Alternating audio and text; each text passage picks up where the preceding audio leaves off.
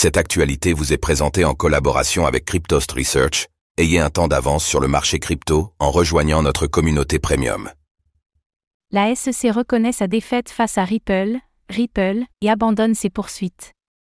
Dans un courrier adressé à la juge Annalisa Torres, la SEC a informé qu'elle abandonnait ses poursuites contre Ripple, Ripple. Soulagés de leur victoire, les dirigeants de l'entreprise ont employé des mots forts contre l'agence gouvernementale.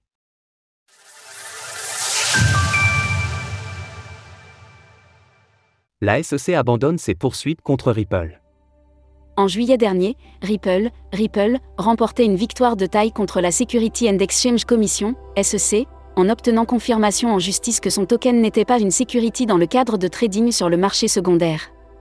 Néanmoins, le procès devait se poursuivre en 2024, notamment afin de déterminer si la vente initiale du Ripple aux premiers investisseurs institutionnels n'avait pas enfreint les lois sur les valeurs mobilières. Mais tandis que le conflit opposant les deux protagonistes durait depuis le 22 décembre 2020, la SEC a adressé jeudi un courrier à Annalisa Torres, la juge américaine du district sud de New York en charge de l'affaire, afin de l'informer du rejet stipulé des poursuites en cours. Par là, il faut ainsi comprendre l'abandon des dites poursuites. Stuart Alderotti, le directeur juridique de Ripple, a qualifié ce mouvement de la SEC de reddition, estimant que l'agence gouvernementale avait commis une grave erreur en s'en prenant aux dirigeants de l'entreprise. Des dirigeants soulagés, mais amers. Dans un communiqué de presse, Brad Garlinghouse et Chris Larsen, les dirigeants de Ripple, n'ont pas mâché leurs mots à l'encontre de la SEC, le premier qualifiant cette dernière de régulateur voyou, faisant par ailleurs allusion à FTX. Depuis près de trois ans, Chris et moi avons fait l'objet d'allégations sans fondement de la part d'un régulateur voyou ayant un agenda politique. Au lieu de rechercher les criminels qui volaient les fonds des clients sur des exchanges offshore et qui cherchaient à obtenir des faveurs politiques, la SEC s'est attaquée aux gentils qui bâtissent des entreprises réglementées basées aux États-Unis. De son côté, Chris Larsen estime également que cette attaque de la SEC servait un agenda politique, qu'il juge comme un abus de la part de l'État administratif c'est une parodie que nous ayons été obligés de nous défendre contre une décision peu judicieuse. Une attaque qui était viciée dès le jour où elle a été déposée.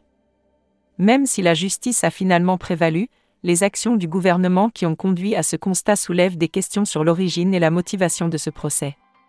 Désormais, les deux parties doivent s'entretenir afin de régler les derniers détails en suspens. De son côté, la SEC n'a pas précisé les raisons derrière ce curieux revirement de situation tandis que Gary Gensler, son président, subissait des remontrances du Congrès encore récemment vis-à-vis de sa politique à l'encontre des crypto-monnaies, il est probable que cet événement ait pu faire pencher la balance.